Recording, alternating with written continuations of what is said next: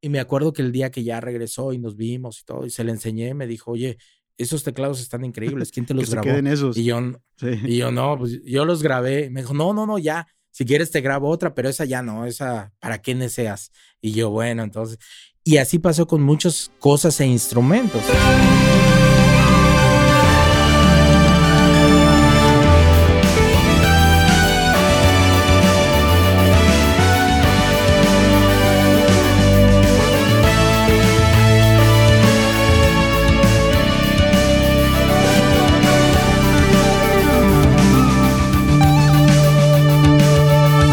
Hola, hello, welcome, bienvenidos, ¿cómo estamos? Yo soy Marcelo Treviño y este es El Composer Podcast, donde platicamos de cómo armar tracks que cuentan historias que inspiran.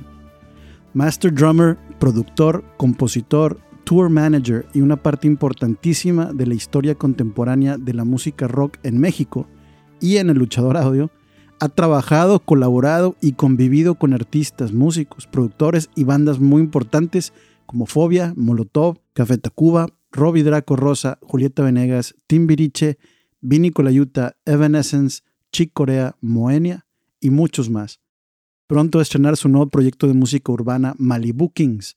Es un gusto y un honor poder escuchar hoy su historia en la música y en la creación de tracks que inspiran. Con ustedes, Iván Yared Moreno. Bienvenido, maestro Iván Yared Moreno. ¿Cómo estás? Muy bien, muchísimas gracias. Feliz de estar aquí que, es, es, bien, es bien padre poder platicar contigo. Tenemos mucho que platicar. Mucho. La verdad es que tenemos, somos, los dos hablamos mucho y todo, y tenemos muchas cosas que contarnos, platicar, que retomar. Sí. La verdad estoy feliz de estar aquí. Gracias por invitarme, gracias por, por hacerme parte de tus proyectos y, y la verdad yo feliz, feliz de poder compartir contigo. Va a estar buenísimo. Hemos platicado muchísimo porque estamos trabajando en, juntos en el Luchador Audio, pero hoy estamos aquí para platicar de ti, de Malibu Kings, tengo un chorro de ganas de que me platiques. Te veo bien contento, te veo bien feliz y quiero que me platiques más de eso. Primero que nada, para la gente que no sabe de ti, porque, bueno, hay algunos que no, pero muchos de nosotros ya sabemos quién eres. Platícanos un poco, sé que has tenido experiencias padrísimas con muchísimos artistas internacionalmente y todo. En tu carrera, empezando en Monterrey, ¿con quién te fuiste?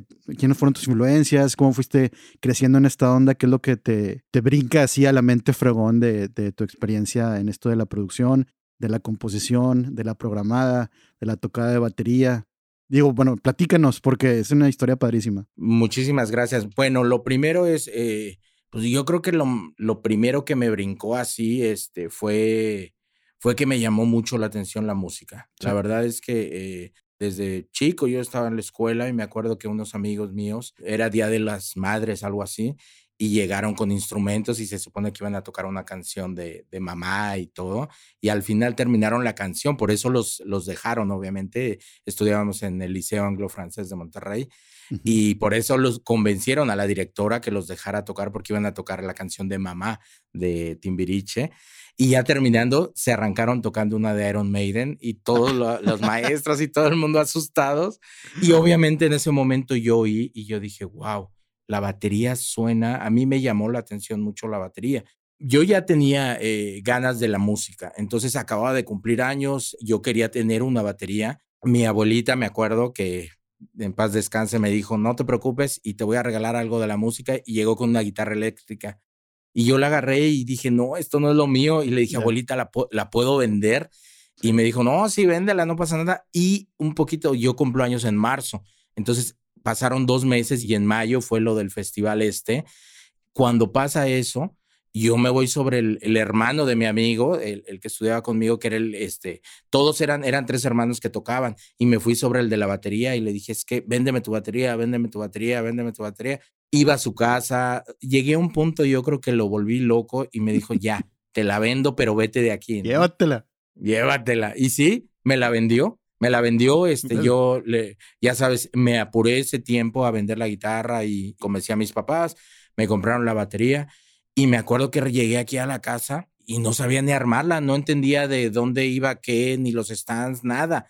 Y entonces me acuerdo que prendí MTV y empecé a ver videos para poder entender cómo debía de armar la batería okay. y este, dónde poner la tarola, todo.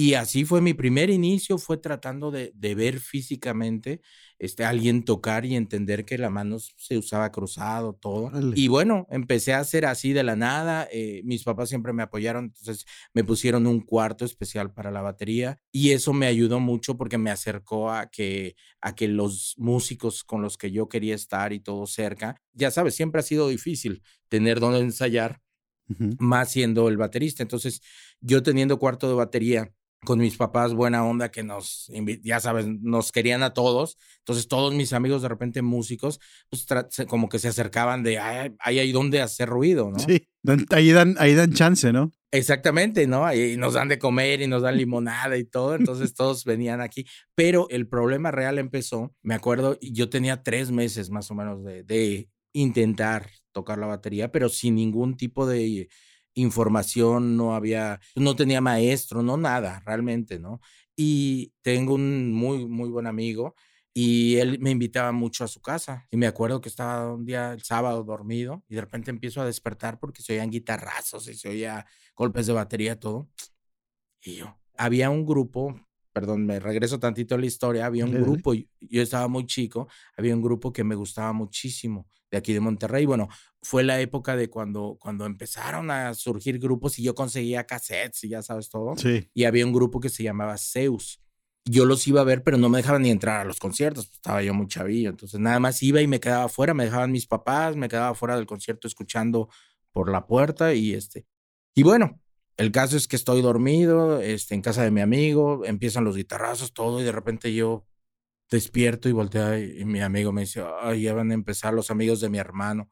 Y yo, es que yo conozco eso, es Zeus, ¿verdad? me dice, sí, es que mi hermano se supone que es manager de ese grupo feo, no sé qué. Y yo, ¿qué? Y yo corriendo, ya sabes, ensayaban ahí junto a la alberca de, casa de mi amigo. Y, es, y no, pues fui y yo me les pegué y no me quería nunca más ir de casa de mi amigo. Me, me hice amigo de ellos y pues me veían como un chavillo ahí, buena onda y todo. Claro. Y me les pegué y el baterista me empezó a ayudar y todo. Me empezó a como dar tips y todo. Lo más loco es este, que bueno, a los pocos meses él tuvo un problema con su papá o, lo castigó o algo y lo sacó del grupo. Y entonces se quedan sin baterista y tenían presentaciones y todo. Y de repente voltean y me ven y me dicen, pues, tú eres el baterista, ni modo. Ahora sí que es lo que hay. Y yo emocionadísimo, fue mi sueño, ¿no? Pero no me di cuenta de la gravedad de lo que estaba pasando, ¿no? La verdad es que eh, Néstor, que es el cantante, y Nerio, que es el bajista, me apoyaron mucho y todo, pero bueno, estamos hablando de, de gente que ya tenía, no sé, seis, ocho años tocando y tocando tal vez hasta juntos, y yo tenía cuatro meses de intentar tocar la batería, entonces, obviamente, pues digo, por más que me ayudaran y por más que todo, pues fue, me dio un desastre. Pero bueno, la verdad es que yo viví un sueño porque, ya sabes, tocábamos aquí en, multimedios y salíamos en la tele y todo. Y yo era así de guau, ¿no? Al poco tiempo, este, pues le, levantan el castigo a, a Rubén Hinojosa, que era el baterista, gran amigo mío también. Y pues ya, regresa Zeus y viene este, el manager y mi hermano que había empezado, mi hermano empezó a como a ser manager también de ellos, ayudarles. Y viene y me, y me corre mi hermano, así tal cual. Yo lo meto a que, a que con mis amigos y me corre. Pero bueno, y este, me corren y yo sufro mucho, ¿no? Digo, no, obviamente yo chavillo, todo, todo triste. Y me dice mi mamá, no, ¿sabes qué? Este, pues, yo, ah, porque yo le dije a mi, a mi mamá, ya, me voy a retirar de esto, yo no quiero saber nada. ¿Cómo a retirar de, la música ¿A los cuántos años tenías? A los cuatro meses, a los, no sé, yo creo que 12, 13 años. ya me voy a retirar de la música. Me retiro de la música. Ya acabé. Esto, que me corrieron me afectó mucho. Estoy devastado. Después de tantos años de carrera, a los cuatro meses. Increíble. Y entonces mi mamá me dijo eso exactamente. Me dijo, mira, yo lo que diría es que te des una oportunidad, busques un maestro de batería, vea si tienes talento o no. Si te dice que no tienes talento, bueno, pues sí, busca otra cosa. Si sí tienes talento, date la oportunidad, ¿no? Y dije, ok, vamos a hacer eso. Acto seguido, a la semana realmente, semanas, dos semanas yo creo, llegan otros amigos de, también de Zeus y de ellos que se juntaban, que se llamaba Ártica. Y me dicen, tenemos que grabar un disco en los estudios Cadena con un ingeniero muy bueno que es Abelardo Rivera, que hoy por hoy es, sí, es, es el máster, ¿no? Grammys, todo. Este, en ese tiempo estaban arrancando todos, ¿no? Y, y me dicen, tienes que grabar el disco. Son cuatro canciones, no te preocupes, cinco canciones, vamos a hacerlo. Y yo dije, bueno, pues ok. Dije que sí malamente nuevamente. Y me acuerdo mi experiencia, llego al estudio y Abelardo así con cara de rudo, porque siempre tenía esa cara. Todavía, ¿no? Todavía, ya que lo conoces, ya no pasa nada, ¿verdad? Pero actualmente sigo trabajando con él y seguimos haciendo cosas increíbles.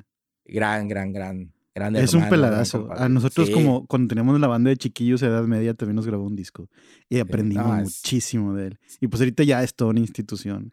Hay que entrevistarlo, ¿verdad? Entonces llegaron ahí, llegaron ahí con con hablar. Y su cara, te hizo cara de ver tú qué onda. Sí, no, no, nada más me dijo, oye, necesito que me, este, ¿cuál vas a grabar primero? No, pues esta. Me dio ahí varios consejos y me dijo, este, necesito que me des el tiempo de la canción para ponerte el clic. Cuando me dijo eso, yo fue de, ¿el qué? ¿El cuál? No, pues el clic, el clic que se usa para que vayas en tiempo en la canción. yo no sabía ni lo que era el clic. Acto seguido me dijo, bueno, grabemos sin clic. Me fue terrible obviamente, ya sabes, la canción la oyes y lento, rápido, rápido, lento, todo mal, ¿no? Y, bueno, dije, ya, ahora sí me retiro realmente. Es que cuando este llegas al estudio sale todo. Ahí no hay, ahí es como, como el típico sueño, ya sabes, de la, de la escuela cuando llegas sin ropa.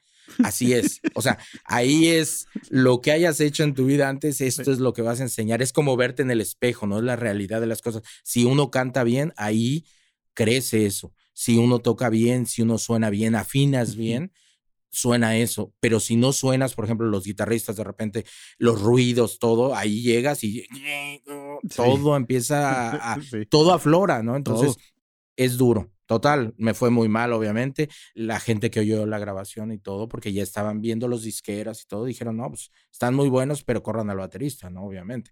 Ellos también tenían años tocando juntos, me corrieron, obviamente ya no sufrí tanto porque pues, me acaban de correr hace menos. Te, empezaste a acostumbrar. Me empecé a acostumbrar lo que era el rechazo este, eh, siendo músico. Y un baterista, a mí, que era el baterista de Arctic antes, que, que no sé qué pasó, por lo que me hablaron a mí, me habla y me dice, oye, yo doy clases en, de difusión cultural de la UDEM y hoy no puedo ir. Necesito que vayas tú y me cubras. Y yo, yo dar clases, estás loco. Me han corrido de todos los grupos y de todos los intentos que he hecho de tocar la batería.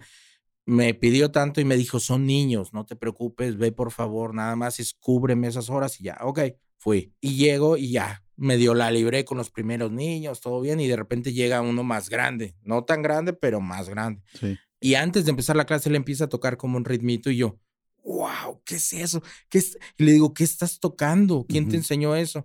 Y se sienta y así me lo escribe en un papel. Y me dice, ¿es esto, profesor? Y yo, ¿qué es eso?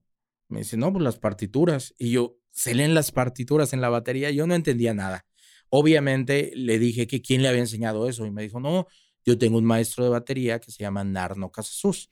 Él este, vive aquí en, en Bosques del Valle y le dije, ¿sabes qué? Ya, deja todo, no te voy a dar clase, yo no tengo nada que enseñarte, nada más voy a hacer el ridículo, llévame por favor, yo traigo coche, vámonos ahorita a, tocarle a tu maestro. Pues es que sí, una institución importantísima en Monterrey, eh, Narno Casasus. Sí, para los que no sepan, Narno Casasus es un excelente, si no el mejor, para mí es el mejor maestro de batería de Monterrey, eh, le ha dado clases a los mejores. Obviamente hay grandes maestros como Carmona, que en paz descanse, obviamente. Hay, grandes maestros, hay grandes maestros, pero bueno, Narno Casasuz, la verdad, yo siento que, que él logró, que eso es algo bien importante, que también yo destaco mucho de Narno. Eh, Narno, por ejemplo, me dijo, bueno, te voy a hacer una prueba. Eh, obviamente no le gustó mi aspecto porque yo traía el cabello largo, aretes, y en ese tiempo era, ah, todavía aquí en Monterrey era tabú. Yo viajaba, sí, eran los ochentas, yo viajaba mucho y, y, pues ya sabes, yo de repente mechones pintados, cabello largo, aretes. Él me dijo, ¿sabes qué? Yo la verdad, este, pues voy a hacer un fuerte sacrificio de creer en ti y necesito un compromiso de tu parte porque yo, ya sabes, me voy a aventar aquí a todo el mundo porque dicen que no te debería de dar clases, ¿no? Sí, pues son perspectivas ya de, de, de maestros muy tradicional. Exactamente, pero bueno, él se arriesgó y él me dijo, sí te veo talento y creo que vale la pena arriesgarme contigo, así es que si tú me cumples, vamos a hacerlo. Hicimos el compromiso y me dio clases hasta que me corrió. O sea, ya me dijo, ya no te puedo dar más clases. De ahí me dio clases su hermano, me dio clases de, doble bombo, este, eh, su hermano, Carlos, me dio clases este, su, su, otro hermano de piano y de armonía y todo ahí fue cuando me empecé a introducir a otras cosas. Y ahí obviamente todo ese lapso de tiempo yo me guardé, no toqué con nadie, no busqué tocar con nadie, no buscaba nada. Eh, fue un lapso que también eh, empezaron, ya sabes, mis mejores amigos, nos juntábamos aquí en mi casa y era de salgamos a los 15 años, vámonos para acá. Y yo no quería salir. Yo decía, no, yo me quedo. Y fue cuando me empecé a juntar con gente más grande que tocaba. A partir de ahí, yo obviamente era muy amigo, por ejemplo, de Narno Casasus Chico, que yo le digo Narnito. Ya sabes, un peladote, pero es Narnito. Pero para mí es Narnito. Este, de hecho, curiosamente, yo, yo después estudié comunicación y me recibí de, comunicólogo en la, en la UR. Y yo le, le, le vendí su primer, bueno, mi cámara, y, creo fue de sus primeras cámaras. Es fotógrafo, y gran fotógrafo y todo, pero sí, a mí me tocó. Toca muy padre la batería también. Sí, toca increíble también, gran baterista, gran fotógrafo, todo, y gran persona. La verdad, él, su familia, su familia, Patty, a todos los quiero mucho. Y bueno, yo crecí de la mano de Narno. Narno, la verdad es que, que fue el antes y después en mi vida, porque gracias a él, yo soy lo que soy. O sea, si tengo a alguien que agradecerle en la música, que creyó en mí, que se tomó el riesgo y que me guió hasta el punto que me dijo, tienes que ahora sí salir a tocar, salir a buscar. Eh, y eso hice. Qué increíble, ¿verdad? Que una, persona te... te cambie la vida. Te cambia la vida. Y, te dé también la guía para el camino hacia dónde seguir. Sí. Bueno, platícame ese camino, porque esa chispa generó algo que yo admiro muchísimo, que está increíble. Saliste al mundo, cuéntame de eso porque estaba padrísimo una vez que dijiste esto es. Ya que encontraste la misión, cuéntanos de esa parte. Pues ya encontrando la misión dije, ¿sabes qué? Tengo que, que ahora sí hacer mi propio grupo, donde triunfemos y salgamos al mundo. Me invitaron a un concurso en el Privat y fuimos. Él tenía un grupo que se llamaba, creo que Falsos Profetas y me acuerdo que yo vi, tocaron un cover de Caifanes. Parte de mi familia es de Ciudad de México y parte de, obviamente, acá, este, de Monterrey, la mitad y la mitad. Entonces yo viajaba a Ciudad de México y ahí empezaba también el rock, empezaban muchas cosas. Yo empecé a ser amigo de, de Caifanes y de varios grupos. Entonces yo tenía las ilusiones de, de eso, ¿no? Eh, fui a ese concurso y ahí vi que tocaron un cover de Caifanes y vi al tecladista y dije, wow, ese tecladista es muy bueno y es roso. Este, yo ahí vi a Rosso y entonces bajándose le dije, ¿sabes qué? Tú y yo vamos a hacer un grupo. Y así fue. De hecho, Narnito, obviamente, el resto de su vida me va a echar en cara eso que le robé a, a Rosso. Pero bueno, sí me lo robé, me lo traje, empezamos a tocar, hicimos, eh, empezamos a hacer mucha música, empezamos a hacer cosas, a buscar gente.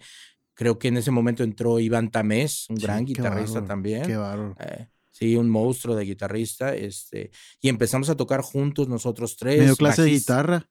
Sí. Iván ah, Tamés, de bien chavito. Está increíble. O sea, la verdad, Iván Tamés es uno también de los guitarristas más virtuosos, más este, geniales. Es un tipazo y además más versátiles también.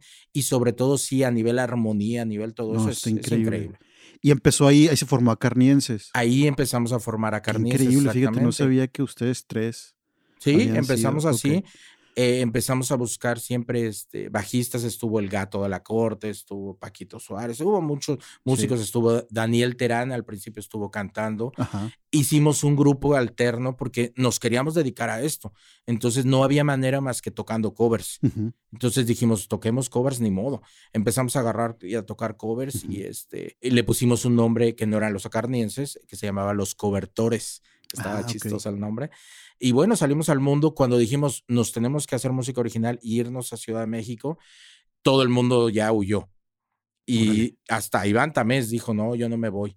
Y entonces ya teníamos otro guitarrista que era Isef, estaba Isef, estaba Rosso. Entró el Mopri, que ahora es un gran manager, claro. y todo. El Mopri era el bajista, estaba Rosso en los teclados y, y, trajimos un cantante que era panameño, que es Gigo Sugasti, y este, nos fuimos a Ciudad de México. Allá no duramos mucho, hicimos conciertos, le abrimos a Caifanes, a Fobia, mucha gente, Sabor Romo nos iba a producir, bla, bla, bla, todo, pero la verdad nos comió la presión y vivir allá y todo, y tronamos. Y en ese punto para mí también fue un punto muy fuerte porque yo tuve que decidir, me acuerdo que yo le hablé a mi mamá devastado, ahí sí, porque era mi proyecto, ¿no? De vida. Y le hablé y le dije, mamá, por favor, me quiero ir a Monterrey. Y me dijo, sí, vente, pero si te vienes, dice, yo nada más te pido que pienses uno o dos días. Si te vienes, ya después no te vas a ir y aquí vas a terminar, pues, ¿qué vas a hacer aquí? Tocar. Y yo le dije, no, bueno, es que si llego allá, pues la verdad es que voy a tocar en bodas o cumbias que no me gusta. O sea, me gustan las cumbias, pero no tocarlas. No soy bueno tocando cumbias. Si estabas buscando otra onda. Yo buscaba otra cosa, ¿no? No sabía qué, pero no era eso. Entonces dije, no, si me regreso voy a terminar haciendo eso. Dije, no, me quedo en Ciudad de México y, y no me importa y vamos a seguirle. Que esos son algo que yo le diría siempre a todo el mundo. Las decisiones, hay momentos en la vida que tienes que tomar una decisión que parece simple, de me regreso o me quedo y eso va a cambiar el resto de tu vida. Así como yo tomé la decisión de no me importa y tengo que irle a tocar al que te enseñó eso, que es el maestro, y eso puede cambiar mi vida. En ese momento yo también dije, no tengo a qué quedarme. No quiero quedarme. Ciudad de México nunca me gustó, nunca me adapté, pero me tengo que quedar si quiero lograr algo en la música y me quedé. Y gracias a eso empecé a hablarle a toda la gente que conocía de ya no tengo a carnienses, soy solo, ayúdenme. Y me trataron de buscar con quién tocar. Me consiguieron una cosa increíble, la verdad, que era tocar con Frata, que era un grupo que se llamaba Romántico de Sliss. Y es muy bueno, la verdad, era un grupo que traía muy buenos músicos, muy buenos músicos. Se caracterizaba por eso, por tener un grupo de muy buenos músicos. Ahí tocaba un gran baterista que eh, era aviador y entonces salió, dejó de, de tocar. Y yo entré ahí y fue lo primero para que la demás gente me viera. En ese mismo este, grupo tocaban, te digo, grandes músicos y dentro de ellos eh, llegó una corista a Ciudad de México que pidió ser corista y ayudar con el piano, el acordeón, y era Julieta Venegas. Ajá. Entonces ahí empezamos Julieta Venegas también, ella me empezó a enseñar sus canciones, yo le empecé a ayudar a hacer su proyecto, a desarrollarlo este, a producir todo lo primero, todo el demo, digamos, de todo su primer disco, este, hacerlo junto, ella hacía todo, pero yo le ayudaba, yo le ayudaba con, con cuadrar las cosas y era parte de su equipo, digamos, ella y yo hacíamos como todo, ensayábamos en, en mi casa, este, yo ahí empecé a ensayar con Románticos Liz. Frata después dijo, quiero hacer mi disco de solista. Le empecé a ayudar también a Frata, aparte de Románticos Liz. Frata, eh, con lo de Julieta Venegas, que era La Milagrosa. En ese tiempo se llamaba La Milagrosa. ¿Así llamaba antes? Ajá, sí, salió de, ella, ella tocaba en Tijuana, no, se salió, se fue a Ciudad de México, este, empezó con La Milagrosa y ya de ahí, bueno, llegamos a Julieta Venegas. Yo ahí empecé a tocar, eh, hice un proyecto también con Cass, el vocalista de Los Amantes de Lola, también. Y bueno, curiosamente te digo que, que Frata y Romántico Desliz tenía como eh, la fama de que eran muy buenos músicos, entonces iban muchos músicos a vernos tocar y en uno de esos eh, empezaron a ir los de Café Tacuba. Café Tacuba, de hecho, José lo empezó a salir con Julieta Venegas y empezaron a ser novios. Y, y, entonces ellos me veían tocar. Y a partir de ahí un día dijeron, ¿sabes qué? Queremos hablar contigo, queremos que nos ayudes y queremos que... No, nosotros no usamos baterista, pero queremos tocar y queremos, este, vamos a hacer un programa para MTV que se llama Unplug y queremos, queremos hacerlo contigo. Queremos que seas el baterista y, y, y tenemos seis ensayos y nos va bien. Ensayamos seis veces y nos fuimos a Miami, ensayamos en mi casa también. Era muy chistoso porque eh, mi casa se convirtió en un lugar lleno de músicos. Eh, yo empecé a tocar en Café Tacuba, empecé a tocar, este, eh, me pidieron también que entrara a tocar con Fobia en un inter nada más, este, como ya sabíamos que no era para que me quedara ni nada, era nada más en lo que salió Chiquis, Amaro y entraba Jay porque Jay estaba con las víctimas, entonces me pidieron que en medio cubriera unos shows y entonces era muy chistoso porque yo ensayaba con, con Fobia, con Feta Cuba, estaba haciendo Molotov, yo empecé a hacer Molotov ahí, entonces en, mi casa el mismo día podías ver ensayar a Tacuba y a Molotov y luego a Frata y luego a Julieta Venegas y al otro día a Molotov y, y yo me, no, yo y te me tocó también estar con Alex Intec, tocar en algún momento, participar con, Alex. Con Alex grabé, con Alex grabé, este, me invitaron para hacer un homenaje a Chabelo, que eso estuvo increíble Y, grabé con Alex Sinte, grabé con Yuri, grabé con, con lo que era Caifanes, pero sin Alfonso André, que era nada más Saúl, Diego y Sabo. Y yo en la batería, una canción este, que está increíble, por ahí andan. Sí, la este concentración de gente que pasó por ahí está Increíble. Era increíble, la verdad era increíble porque de repente llegaba gente así. Bueno, ahí también ensayó este Robbie Draco Rosa. Sí. También llegaba a México y me hablaba y me pedía el cuarto para ensayar. Él traía su banda, todo, pero bueno, ahí me volví muy amigo de él, muy amigo de sus músicos, de Frank Ferrer, por ejemplo, que era el baterista en ese tiempo, que hoy por hoy es el baterista de Guns N' Roses. Y, este, y, y, seguimos siendo súper amigos. Este, Lonnie, que era el bajista, también ha sido bajista de mucha gente. Y ahí también, por ejemplo, ahí, ahí conecté mucho con Draco, con Robbie Rosa, ensayamos ahí, ahí ensayaron los, no sé, terciopelados, mucha gente, los babasónicos, mucha gente pasó por ese cuarto de ensayo que, que tuvo magia en su momento. Y bueno, yo ya de ahí empecé a tocar con todo el mundo. Empecé, te digo, a, hacer mi proyecto personal que era Molotov con Mickey Widobro. Ahí empezamos Mickey y yo a, formarlo y luego Tito, Mickey y yo. Ya luego entró Jay, Jay de la Cueva, el, el, otro bajista. Este, Sí, estuvo increíble. y a salir al mundo, a luchar, todo. Yo de repente ya me volví loco porque tocaba con demasiada gente al mismo tiempo. Grabé un disco con Sabo Romo también, su disco de solista. Este, solo Sabo Sabe se llamaba. Que él grabó todos los instrumentos, excepto la batería. Y en una canción creo grabó Diego Herrera, un saxofón. Pero bueno, ahí ya, ya logré mi sueño, que era codearme con todos, conocer a todo el mundo. Y fue increíble también a, partir de ahí, el production que estaba en, Café Tacuba, muy gran amigo mío, de repente por X circunstancia terminó viviendo en mi casa y le hablaron después para un grupo electrónico que se llamaba Moenia. Él entró a hacer production, todo, y tuvieron un problema, creo, para un show de Acapulco. Me hablaron y yo terminé siendo el baterista de Moenia. Y ahí me quedé muchos años, ahí sigo actualmente. Sigo tocando con Moenia. Moenia, la verdad, ha sido una gran escuela son mi familia, los quiero mucho, son gente que, que me ha abierto las puertas, me ha enseñado y, sobre todo me han consentido. Pues ya sabes, yo vivo en Monterrey y me vuelan de aquí a que toque, este, siempre, mi batería, todo bien, la verdad me dan un lugar especial, me hacen sentir parte de su proyecto y, y eso ha permitido que yo también le agarre tanto cariño como para que me quede ahí, ¿no? Gran banda. Eh, de ahí ya también pasó tiempo, este, me fui, me fui a Los Ángeles. Sí, te iba a preguntar, tú estuviste en Los Ángeles un tiempo eh, trabajando con Robbie, ¿verdad? Con Robbie, exactamente, con Robbie. Por ahí también pasaron bateristas. Cuéntanos de esa parte también. No, estuvo increíble porque la verdad ahí tuve también la oportunidad eh, de aprender de los mejores. La verdad es que ahí sí fue, fue como mi masterclass de, de todo. Ahí vi pasar desde los músicos de Beck, eh, los músicos de Michael Jackson, los músicos de, de Santana, bateristas que yo admiraba de repente con Drago, así era Abe Laboriel, Kenny Aronoff, este, Greg Bisonet, no sé. Eh, al final, por ejemplo, yo grababa las, las canciones, terminé grabando muchas cosas con Drago y todo.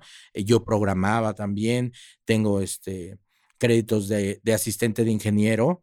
Eh, que yo, yo en ese tiempo no quería ser ingeniero y no, no era como lo que más amaba. Eh, bueno, no sabía que lo amaba o no, nada más yo decía, no, es que ser ingeniero es mucha responsabilidad. Es que sí se siente como que está pesado, ¿no? Es muy fuerte, la verdad es que sí, para decir, ah, bueno, yo mezclo algo mío, yo mezclo lo de alguien, se necesitan muchas cosas. No, pero al, rato, ahorita, al ratito te voy a preguntar de, cómo vas con eso, que también está bien cool. Este, pero cuéntame, cuéntame de los bateristas, eso está bien padre. Y entonces, la verdad es que tuve la, oportunidad de, de, por ejemplo, de convivir de, la mano de, de Vini Colayuta, que él fue el que terminó grabando este, el disco de Draco. Eh, y la verdad es que era increíble verlo grabar, verlo afinar, verlo que llegara, ver por qué tomaba las decisiones que tomaba, este, porque yo platicaba con él, por ejemplo, porque yo antes tocaba de la manera tradicional, así, así estudié, y una vez en una gira en Estados Unidos, en, en Texas, en Estados Unidos, no me acuerdo en qué ciudad, se cayó un pedazo del techo y me cayó en la mano. Así, tal cual, sobre mi tarola y todo. Y yo me lastimé. Sí, o un, un, tubo, un pedazo de techo, algo se ¿Te cayó. Fuiste así de repente a historia de. ¿Te cayó en la mano un pedazo de techo? Así, Prook. Y me lastimó tanto. Estábamos en una gira de muchos shows diario y yo no pude más que ir al doctor y me dijo, es que tienes que dejar de tocar. Y dije, no puedo. Entonces vi que así sí podía, como si me ponía cinta, obviamente, para que no se me cayera la baqueta, porque no podía apretar, porque me dolía mucho, pero así de la manera tradicional no podía. Entonces, en ese, ese día también cambió mi vida para otro lado y me volteé y ahora toco así. A partir de ahí empecé a tocar de la manera tradicional, pero bueno, con Fobia, con Tacuba todavía el unplug lo hice de la manera tradicional, pero como sí toco fuerte, me empezaba a abrir la mano, me sangraba y todo, entonces platicaba con Vine con la Yuta de eso y él me decía, no, a mí me pasaba lo mismo este, cuando tocaba con Frank Zappa y todo, y yo volteaba y decía, híjole, creo que no es lo mismo la, la dimensión de a mí me tocaba, a mí me pasaba con Molotov que a ti con Frank Zappa. Pero bueno, el, el, el, fin era que podía yo aprender de él. Él me decía cosas, él me explicaba y la verdad siempre fue un tipazo conmigo. Y sobre todo yo aprendí la magia de cómo me tocó trabajar con Draco cuando, cuando él componía para Ricky Martin, cuando hizo Loaded, cuando hizo pues, el trabajo en Living la Vida Loca, Loaded. Él, él, él prácticamente compuso eh, la mayoría de todas las canciones de los éxitos de Ricky, eh, es tener a Walter Afanasev, que es el productor de Mariah Carey, de Celine Dion, de Desmond Child, otro compositor increíble, verlos hacer magia y yo a pesar de que obviamente ellos estaban trabajando, pero yo estaba trabajando para ellos y se volteaban y de repente había días que me decían, a ver, danos algo, toca algo, programa algo por, para inspirarnos a hacer algo. Y no, el hecho nada más de verlos trabajar a ellos, de ver a Draco meterse y agarrar un micrófono y, decir, voy a hacer melodías, no letras, no melodías. Y le pones una canción y te puede grabar 10 tomas de la canción con melodías totalmente diferentes y ya después las oyes y dices, wow, o sea, verlos, eso aprendí y eso él me enseñó mucho. ¿Cómo armar? Que, ver, cómo arman tracks. Yo creo, él, él, él me enseñó que algo muy importante es, tienes que entender cuáles son tus, tus fuertes, o sea, qué, para qué eres bueno, qué es realmente lo que tú puedes aportar ese día en ese cuarto. Y eso es lo que, en lo que te debes de enfocar. Que eso es algo que, que yo el día de hoy también daría como consejo. Lo más importante que yo aprendí de trabajar con ellos y de todos los años que pasé allá y todo, es no puedes ser nada que no seas. Y tienes que entender exactamente qué eres. Cuando logres definir eso, puedes salir a defender eso en la música en general y en tu vida. En tu vida también. Tienes que aprender a decir no, tienes que saber eh, quién eres como persona para poder salir a defender eso al mundo. Entonces, en, aplicado, digamos, a la música, eh, yo lo entendí porque a mí, por ejemplo, me pasaba algo muy extraño. Cuando me hablaban para grabar, eh, para grabar como músico de estudio, yo llegaba y cuando afinaba y probaba la batería, pues tocaba algo. Y en lo que tocaba algo, ya sabes, tocaban algo y volteaban y me decían, wow, eso, es que por eso te trajimos, tienes el toque latino. Y cuando me decían eso, a mí me dolía en el corazón como de, ¿por qué me dices eso? Yo no toco latino, obviamente yo siento que yo no toco latino porque tocar latino para mí es como tocan los bateristas, como el Negro Hernández o gente que toca latino. Wow, ¿no? Yo que voy a andar tocando latino, ¿no? Pero para ellos me decían es que tienes un toque diferente, que te doy y tocas el aro y tocas tres golpes y suena a, algo diferente a lo que nosotros conocemos. Yo pasé de, entender eso, que al principio lo veía como algo malo que me decían, a darme cuenta que era como mi trademark, era algo que yo, era parte de mí y no lo puedo cambiar. Yo soy latino, yo soy mexicano, yo lo que toco, si a ellos les suena latino, es latino porque lo está tocando un latino. Sí, lo traes evidentemente. Lo traigo ya en el software, ya lo traigo grabado y no lo puedo cambiar y no debo de intentar cambiarlo. Ahí aprendí eso. No debo de intentar cambiarlo. Vini Colayuta también me enseñó otra cosa. Cuando yo estaba tocando así canciones o grabando cosas, de repente le entraba. Y yo veía entrar a Vini Colayuta y pues ya sabes, es como, ahí viene tal, ahí viene tal arreglo que de por sí me cuesta trabajo. ¿Qué hago? ¿Lo hago no lo hago? ¿no? Él me, platicando una vez, me dijo, Iván, no te preocupes. Lo que tú toques bien, lo vas a tocar enfrente de quien sea. Así esté Neil Peart, esté Colayut, esté quien sea. Lo que hagas bien, si lo haces bien, lo vas a tocar bien.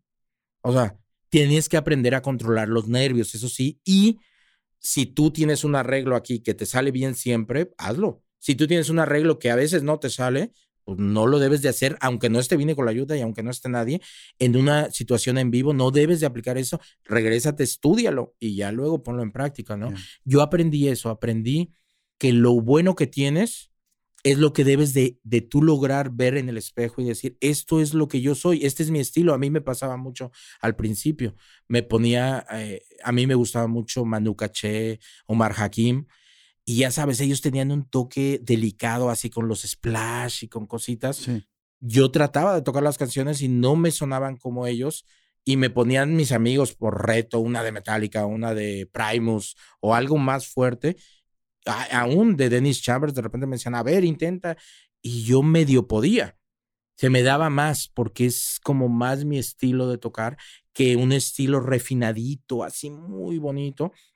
Inclusive, hay, hay una, una experiencia que en su momento yo también lo tomé de un de artista gigante, bueno, un productor gigante, que una vez me habló y me dijo, Iván, no sé cómo decirte esto, pero prácticamente no me sirves para ser baterista de estos dos artistas que yo tengo ahorita, para que tú estés y grabes con ellos. Yo ya estaba grabando el disco de ellos, yo ya estaba terminando y le dije, ¿por qué? ¿Qué hice mal? Dime, ¿qué quieres que toque? Y me dijo, no, no, no, esto que te estoy diciendo necesitas entenderlo y tal vez ahorita no lo entiendes, en un futuro lo vas a entender y es un cumplido.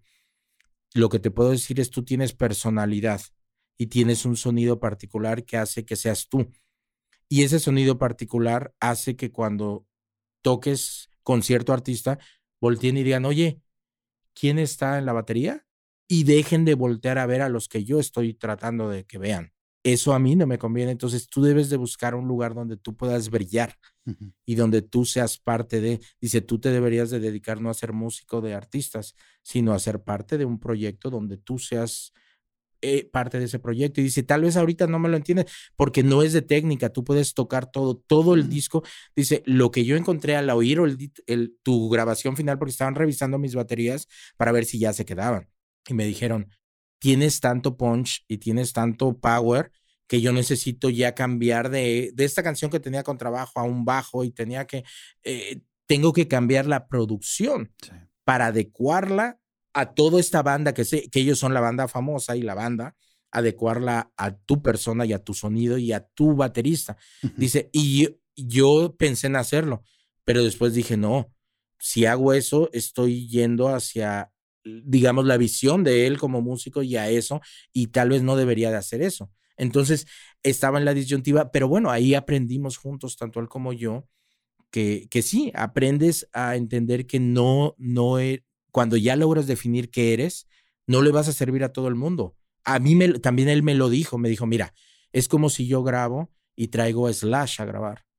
Si graba esta canción Slash o, Tom Morello, me dijo también el guitarrista de Rage Against, me decía, no le puedes decir o pedir, oye, oye, esta canción es tranquilita, no grabes muy duro y, y Slash, no hagas tu, no, no, no, no tan rudo no le vas a pedir eso, lo vas a dejar que haga lo que él hace, porque para eso le llamaste, porque si no va a voltear y te va a decir, oye, perdón, pero entonces, ¿para qué me trajiste? A Colayuta no le puedes decir, oye, pero no me hagas arreglos complicados porque, y tócame muy quedito para que no se, pues no, lo tienes que dejar que fluya, ¿no? Entonces, yo aprendí eso, que quien me hablara eh, era porque pues yo tenía cierto sonido y buscan ese sonido, ¿no? Entonces...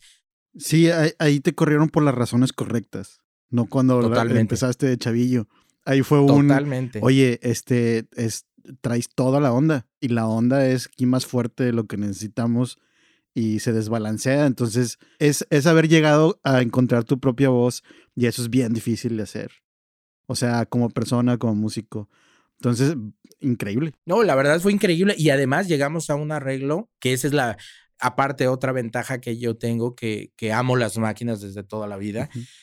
Y, dijimos, bueno, ¿qué hacemos? Dije, bueno, si no te sirve nada, borrémoslo. Y ahí me dijo, no, es que hay cosas increíbles. Todo. Dije, bueno, ¿por qué nos ampliamos y cortamos mis super arreglos, mis super necedades y vamos al sampler y dosificamos todo y más bien yo con la MPC te, te programo. Y eso hicimos prácticamente, terminamos con mis mismos sonidos, con mis mismas este, cosas, cortando y como limpiando y apretando un poco más, eh, dosificando mi personalidad sobre lo que estaba y así se hizo. Se quedó el punch eh, pero se limpió un poquito de acuerdo a lo que se necesitaba. Exactamente, exactamente. Buenísimo. Y la verdad es que fue increíble, fue increíble. La verdad, mira, yo he tenido, que siempre lo digo, la bendición de poder colaborar y de, de aprender de grandes músicos, de aprender cosas buenas y cosas malas, de aprender qué se hace, qué no debo de hacer, todo por ejemplo, con la banda de, de Robbie, de Draco Rosa, pues viajé por todos lados, eh, toqué con gente increíble de, de, Puerto Rico, con, por ejemplo, ahí en la banda estaba Rusty Anderson, el guitarrista de Paul McCartney. Y bueno, es eh, brutal verlo grabar y poder tocar con él y tocar con él hoy y al otro día que te diga, ah, te invito a un show, mañana tengo show con Paul McCartney en el estadio o algo. Sí. ¿Qué fue lo que más te impactó de todas esas personas? O sea, de, de haber trabajado con todas esas personas, lo que más te quedó de... Yo creo que, mira, con, con respecto a todas las experiencias que pude absorber de Paul McCartney, por ejemplo, por medio de Rusty, de su banda, todo, eh, la humildad, la humildad con... Y tú lo ves, tú lo ves, eh, por ejemplo, tú cuando vas a ver un concierto de Paul McCartney en vivo, uh -huh.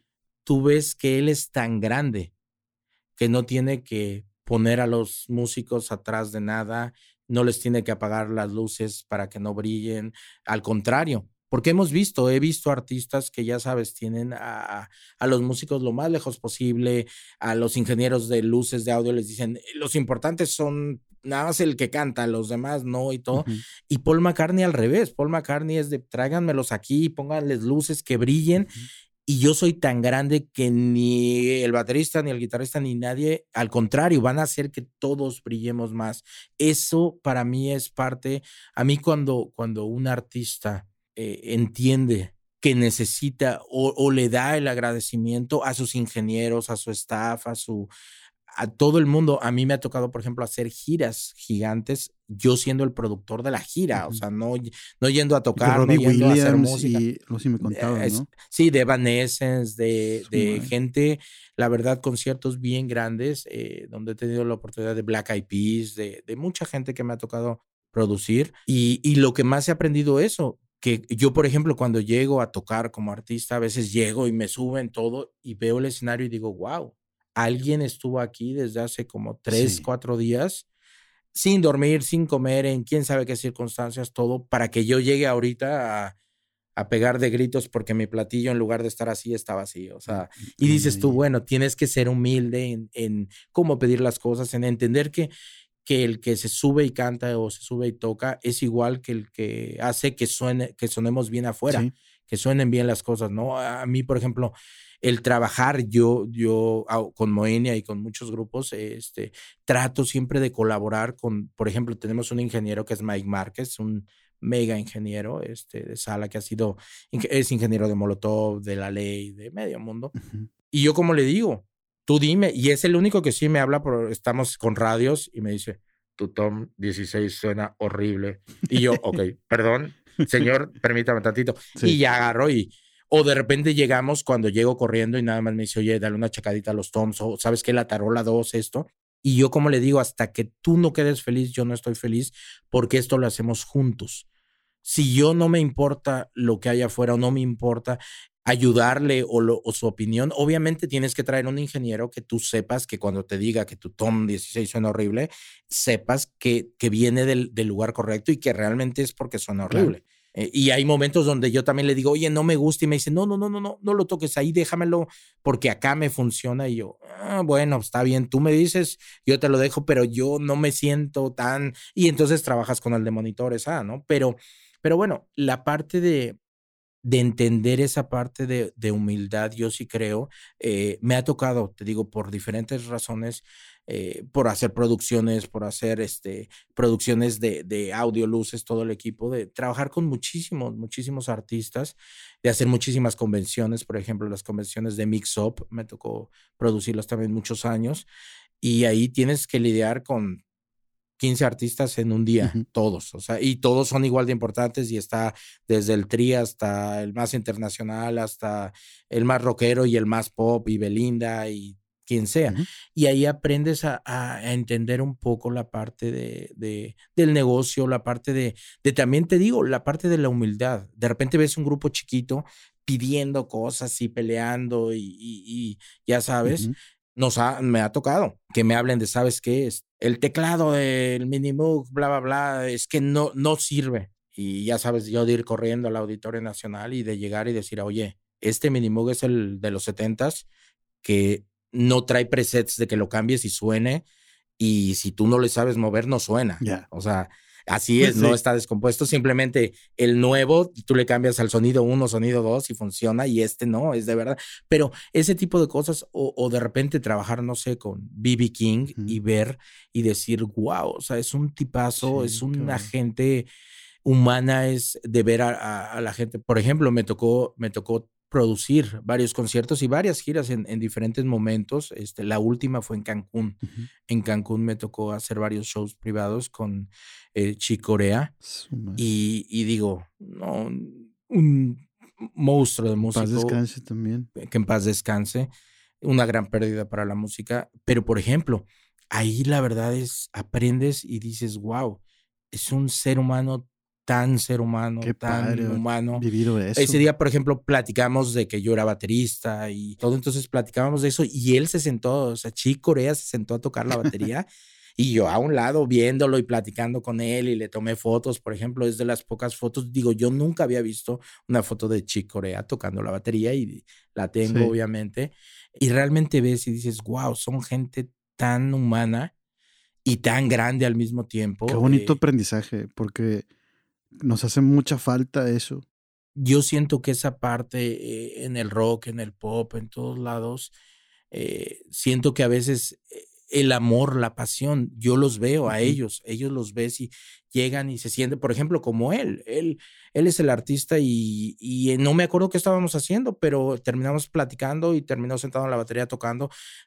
A veces los artistas no se dan ni el tiempo de amar la música a tal nivel como para sentarse en otro instrumento o para poder hablar con la gente de local que está trabajando para ellos o eso. Y la verdad es que ese tipo de cosas yo he aprendido que, que son maravillosas, la verdad. He, tenido experiencias y lo curioso de esto sí he entendido que, que a veces entre más grande es el artista, más humilde es. Y entre más chiquito y más hambre tiene de triunfar, híjole, más todo. Entre más grande a veces son más agradecidos con los fans, son más agradecidos con la gente que los apoya. Sí, ya viviste, ¿no? Ya viviste. Sí, o sea, y con la gente también que los maneja, que Qué padre, Master. La neta, me, me gusta mucho, habíamos platicado un poquito de esto, pero me gusta mucho escucharte platicarlo porque es un aprendizaje, una moraleja bien bonita de, de haber convivido con todas estas personas. Que, que, eso, que eso te haya llenado el corazón es, es, un, es bien bonito y de, ahora en adelante tener eso presente en todo lo que haces, pues le da mucho valor bien para todos los proyectos, ¿no? Sí, la verdad es que es, eh, como te digo, todo eso me sirvió para entender quién era yo. He tenido la fortuna de poder también eh, regresé, regresé a México y me di cuenta, por ejemplo, que puedo hacer muchas cosas musicalmente también. Me di cuenta que, que, soy versátil en cuanto a que puedo tocar rock, he tocado rock fuerte, he tocado con bandas increíbles, este, por ejemplo, una vez una banda que se llama Animal de Argentina, que son así pesadísimos y, y que tocaba uno de los mejores bateristas que yo he visto y más de ese estilo, este Martín Carrizo, que eh, está pasando por una situación difícil eh, físicamente, pero un monstruo de baterista y todo, me invitaban a, y yo tocaba percusiones, timbales y cosas con ellos, este, como de, con metal, ellos le abrían a Pantera y todo. Pero bueno, a lo que voy es, he tocado rock, he tocado popper, he tocado con, por ejemplo, una de las, de las giras más grandes que hice fue con Timbiriche. Sí que también cuando me hablaron eh, fue muy chistoso porque la gira la empezó Fernando Toussaint, que en paz descanse, también un gran músico y baterista. Esa gira fue bien, bien importante, ¿no? bien fuerte, imagínate, 30 auditorios nacionales, dos foros soles y mucho tiempo de gira por todos lados. Era muy divertida, la verdad es que, y aparte la banda, éramos, no me acuerdo si 11 o 13 grandes músicos, estaba este, Sabo Romo en el bajo, estaba Santiago Ojeda en la guitarra, que era de Botellita de Jerez, estaba este, Metales, este, Vico Gutiérrez en el piano, Montserrat en las percusiones. Era una gran banda, la verdad. Ellos nos daban mucho nuestro lugar, nos, nos querían, éramos amigos, viajábamos juntos todos, no había de nosotros estrellas, ustedes músicos, éramos una familia que viajábamos juntos. Era, es de mis, la verdad, de mis mejores experiencias de gira. Eh, con muchísima gente. así gigante, éramos, pues, viajábamos, no sé, 70, 80 personas diario, todo, aviones privados, ya sabes, caos. Este, siempre el mismo equipo, misma consola, mismo todo. Entonces era, y estadios, era, era gigante, era la verdad, era increíble. Como experiencia de, de gira eh, así en lugares grandes, todo, esa fue la más grande. La más grande. otra gira que también me marcó y que, que fue al revés, una gira de muy poquita gente, pero increíble que éramos una familia, fue la de Control Machete, la última. Sí. Esa gira, híjole, la verdad es que la disfruté muchísimo porque éramos muy pocos, éramos menos de 10 personas, éramos nueve, creo y dijimos, ¿sabes qué? Camioneta, porque nos rentaban un autobús de gira, y todo dijimos, no, mejor camioneta, llegamos hoteles rápido y vamos a tocar allá y vamos allá y andábamos por todos lados. La verdad es que eso fue increíble. Oye, Master, hay que, hay que invitar a Pato a ver si lo somos tú y yo, ¿no? Platicamos con él. claro. Hacemos un, co-hosting ahí con, con Pato, estaría padrísimo. Yo, yo le tengo un chorro de cariño siempre que lo veo. Me da un abrazo bien, bien, bien padre y, y hace un chorro que no platico con él. Estaría padrísimo. Vamos a hacerlo, vamos a hacerlo y lo hacemos los tres, estaría increíble. Hablando de la, de la quiero preguntarte, eh, hablando de la familia, la familia musical que se hace, acabas de formar una familia nueva, de la cual quiero que me platiques, porque te veo bien emocionado, este, la familia Malibu Kings. Quiero que me cuentes porque hay muchas cosas ahí, la parte de la transición a tocar música y producir y mezclar y componer música urbana. Te aventaste unos meses bien intensos de, educación alrededor de la mezcla, de armar tracks en ese estilo. Y los planes que tienen, los sencillos, planes de Malibu Kings. quiero que me platiques porque te veo bien emocionado y creo que es algo bien, bien padre de, de escuchar el proceso de la formación de esa nueva familia. Perfectísimo, mil gracias. Y, la verdad es que sí, fíjate un poco la historia de, de donde nos quedamos, iba exactamente para allá, que es, me di cuenta que en la música puedo hacer muchas cosas y que siempre he colaborado como para el sueño de alguien más. O sea, digamos, por ejemplo, el concepto Molotov el concepto Molotov yo sí tenía muy claro que quería beats, que quería loops, que quería cosas, eh, metales, teníamos metales grabados al principio. Al principio Molotov lo que intentamos hacer Mickey y yo era como más Red Hot Chili Peppers, con Beastie Boys y con el hip hop realmente que oíamos. Yo vengo de, de, de la escuela de oír hip hop toda mi vida. El hip hop siempre me ha marcado, pero me di cuenta de algo también. En el crecimiento del hip hop me di cuenta que, que, que para mí, Iván, era difícil hacer y salir a defender el hip hop porque no me tocó esa parte, ¿no? Hay hip hop muy bueno en español, como lo hablé ahorita con Control Machete y todo. Pero bueno, a mí la parte de salir a defender el hip hop como tal de, de, de música al 100, siempre he sentido eh, que algo me faltaba, algo era, era un impedimento para mí de dedicarme a hacer como la autenticidad no o sea el, que se sienta que se sienta auténtico de dónde sale y el mensaje sí, que trae. exactamente. Por ejemplo fíjate me di cuenta de algo. En Estados Unidos a las bandas que les gusta mucho ver que a mí de repente se me hacía extraño de wow por qué les va tan bien bandas como la maldita vecindad y los hijos del quinto patio este que ahorita acaba de fallecer, Sax, que en paz descanse, bien fuerte. Pero, por ejemplo, ellos siguen siendo una banda, las víctimas del Doctor Cerebro, el Tri, eh, bandas así, Caifanes, Café Tacuba. Maná. En, en Estados Unidos, en, en fuera de, de, de México, les gustan mucho esas bandas. ¿Por qué?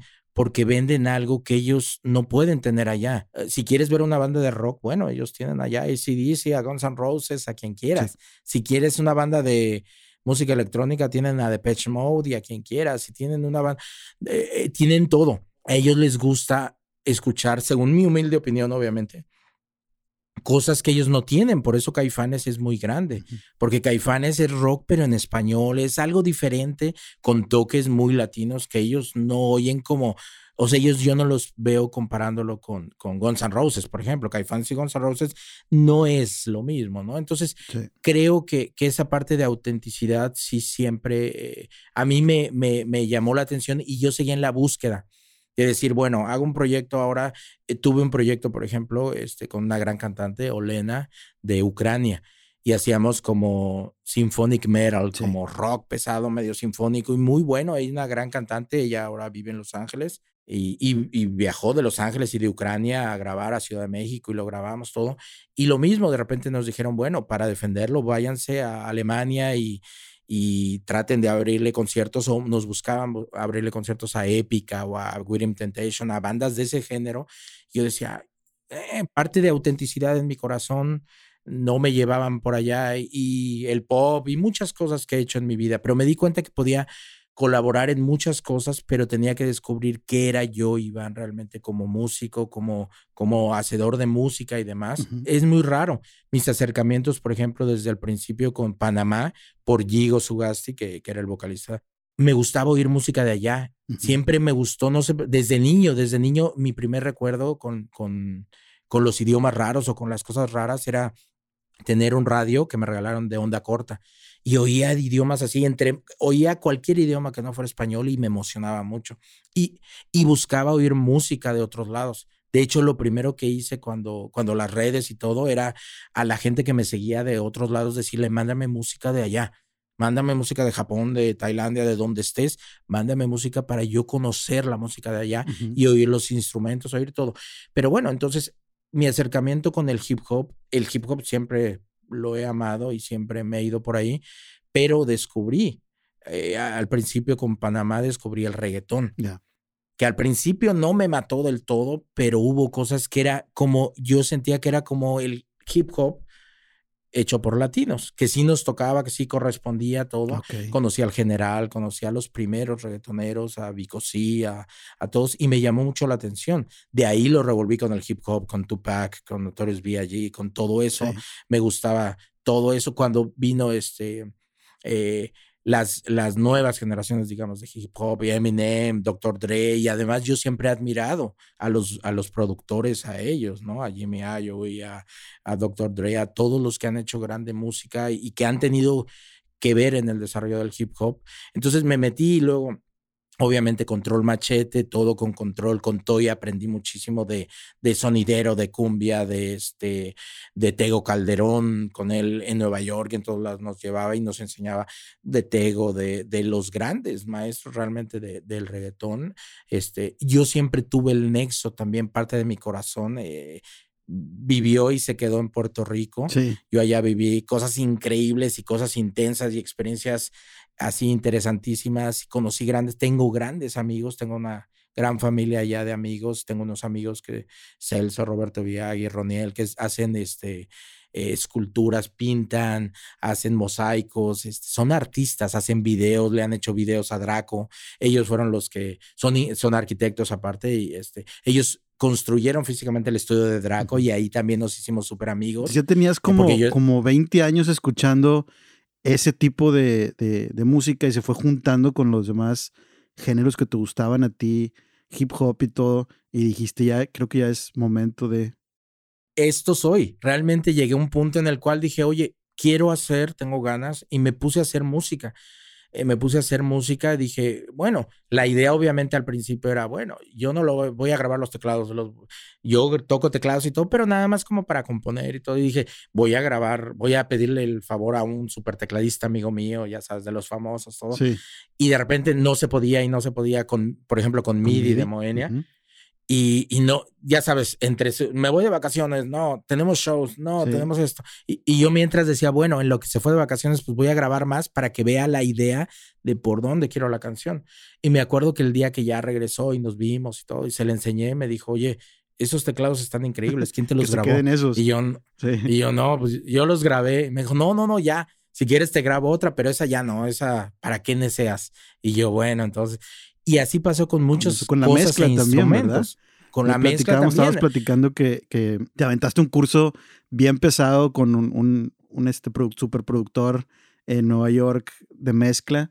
Y luego tú terminaste mezclando todo, ¿no? Pues la verdad es que fíjate que, que también mucho por, por vino la pandemia. Sí. Y en ese momento, ya sabes, la falta de shows, de, de generar ingresos, de todo. Porque, bueno, la idea al principio, de hecho, estábamos trabajando con Abelardo Rivera, obviamente, y él mezcló las primeras, todo.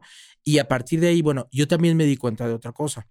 Eh, te digo, la parte de, de no podemos ser buenos para todo tienes que encontrar para qué eres bueno y tratar de desarrollarlo. Me di cuenta eh, que eso es algo muy, muy, muy loco. La gente de repente lo ve como de, ah, el reggaetón, y sí, es muy fácil hacerlo y todo. Y dices tú, híjole, no. en mi experiencia personal, es como cualquier otro género. Cualquier género tiene su personalidad, su sonido, su toque, su algo, que si no lo sabes manejar, pues no puedes, ¿no? ¿Qué es lo que siempre digo? La gente que quiere sonar a, norteño, a Monterrey, a de verdad, vienen y graban con Abelardo Rivera, vienen y graban a Monterrey. No, no dices, voy a hacer la cumbia de verdad y me, te vas a, no sé, a Baja California. Sí, tú tienes cuatro años armando cosas urbanas, ya, ya preparándote para, juntando, componiendo. Entonces, Exactamente. para que suene así, no está fácil no está fácil, tienes que encontrar, no hay fórmulas, no es eso, más bien es encontrar el sonido real, la personalidad, y eso viene desde la composición, desde cómo hacer los loops, porque todo el mundo lo ve como de, ay, es tumpa, tumpa, y perdón, pero... Oye, ¿quiénes son de la, de la banda? ¿Quiénes son los integrantes? Cuéntame. Eh, somos, somos tres. Es Leo Seyan, que es el cantante de aquí de Monterrey, un chavito increíble, la verdad. Este súper aplicado, súper, ya sabes, guapo, buen muchacho. Como yo. Nada, Exactamente, como, tú y yo, así, guapetones. No, no, no. no, la verdad es un tipazo.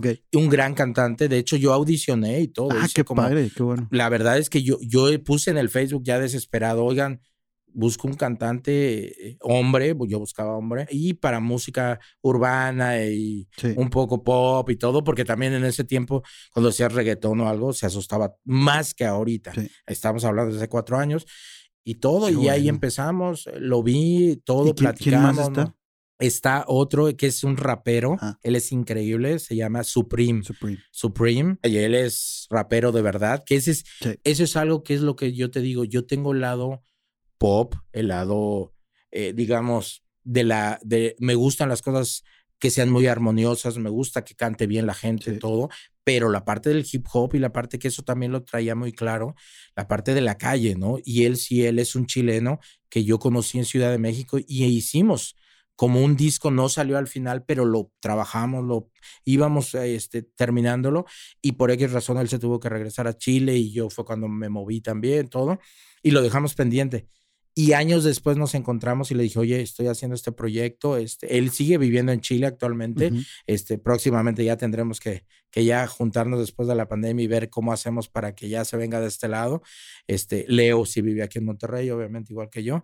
Y estamos los tres. Hemos hecho colaboraciones, obviamente tenemos mucho vínculo con Puerto Rico. Hicimos una colaboración con un reggaetonero de allá muy bueno, que es de los nuevos que viene pegando fuerte, este que se llama Cars que este, hicimos la primera canción, que ahí también eh, esa primera canción eh, no, es, no es nuestra. Es, Cuando vamos a escuchar el, el, primer sencillo, tus colaboraciones, sé que estás componiendo tú y aparte componiendo con compositores también bien pesado. No, no, no, estamos, tenemos, tenemos la fortuna de, de, haber armado una familia, que ese es el objetivo, esa es la idea, que, que si a uno nos va bien, a todos nos vaya bien y todos crezcamos. Eh, la verdad, por ejemplo, esa canción que, que va a ser yo creo nuestro segundo sencillo porque es la que más fe le tenemos, este, se llama Que la castigue.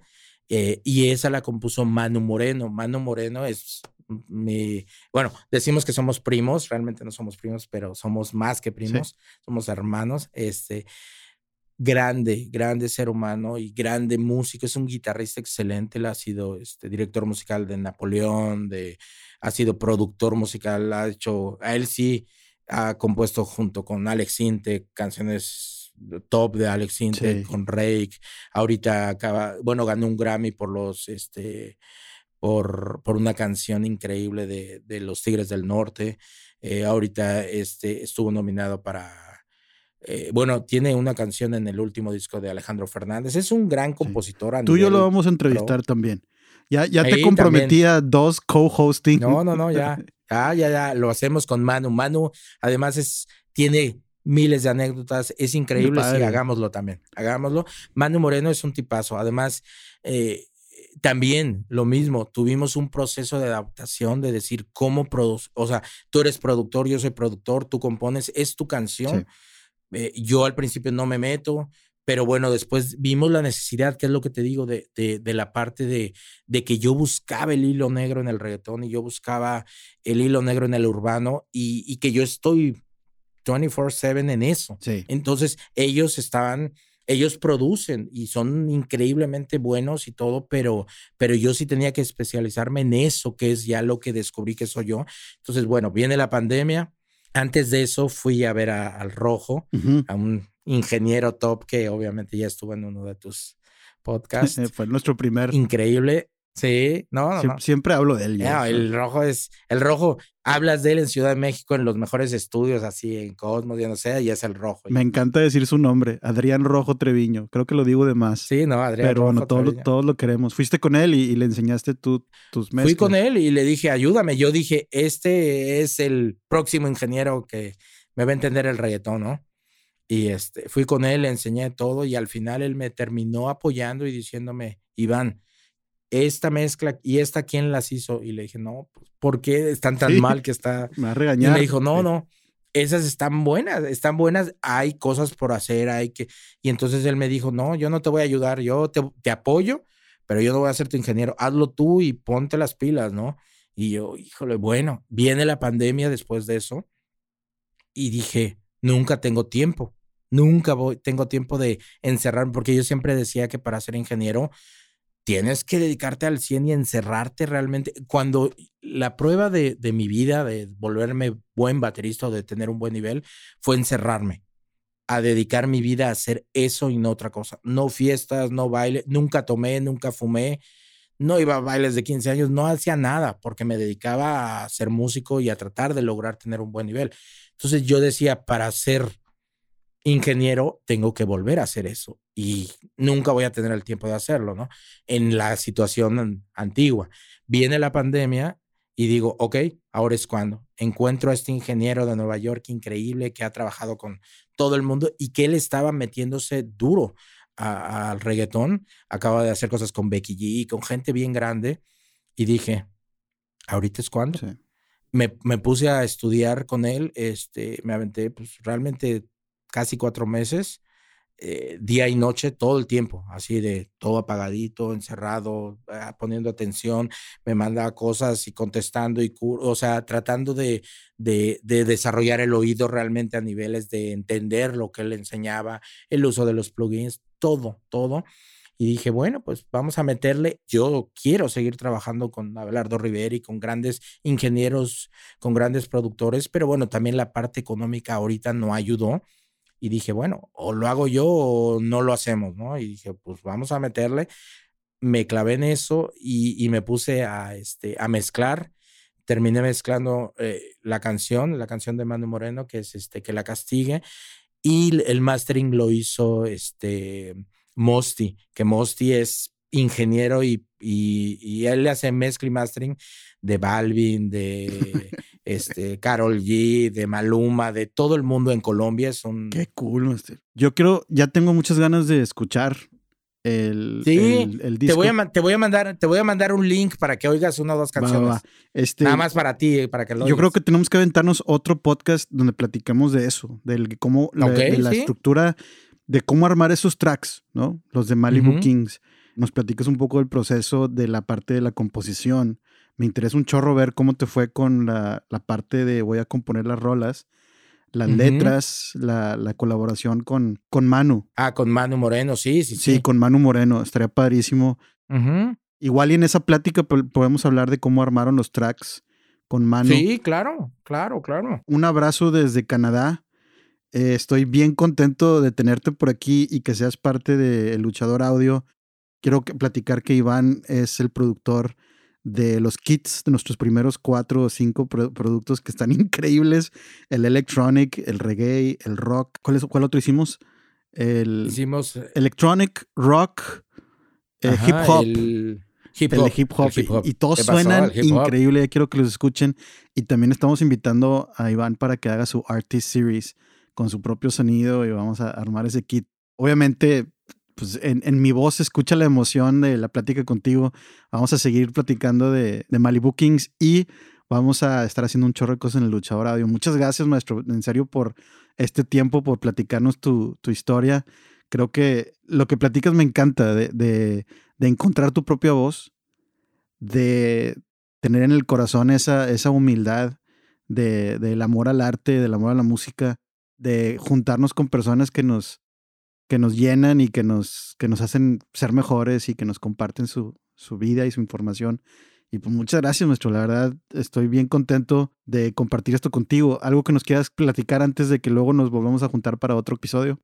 No, pues, sobre todo darte las gracias, agradecerte por, por todo, por tu amistad, agradecerte por, por siempre hacerme parte de tus proyectos. Obviamente, la verdad es que eh, algo que puedo, puedo asegurar es que, que tú has sido una parte importantísima también en, en, en esta pandemia de seguir encontrando ese amor por la música, de ponerme a hacer cosas, de ponerme a hacer tracks para ti, sonidos, de hacer, de estar todo el tiempo ocupado y curiosamente a, como empezó la pandemia, a como está el día de hoy es no tengo tiempo de hacer nada porque estoy haciendo muchas cosas y es increíble. Yo pensé que iba a ser muy duro el no tener nada que hacer en teoría y, y la verdad es, es eso, es encontrar quiénes somos, encontrar el amor por la música y poder salir a defenderlo. Como tú lo sabes, yo amo la música en general y respeto la música en general de los géneros, aún los que no me gustan.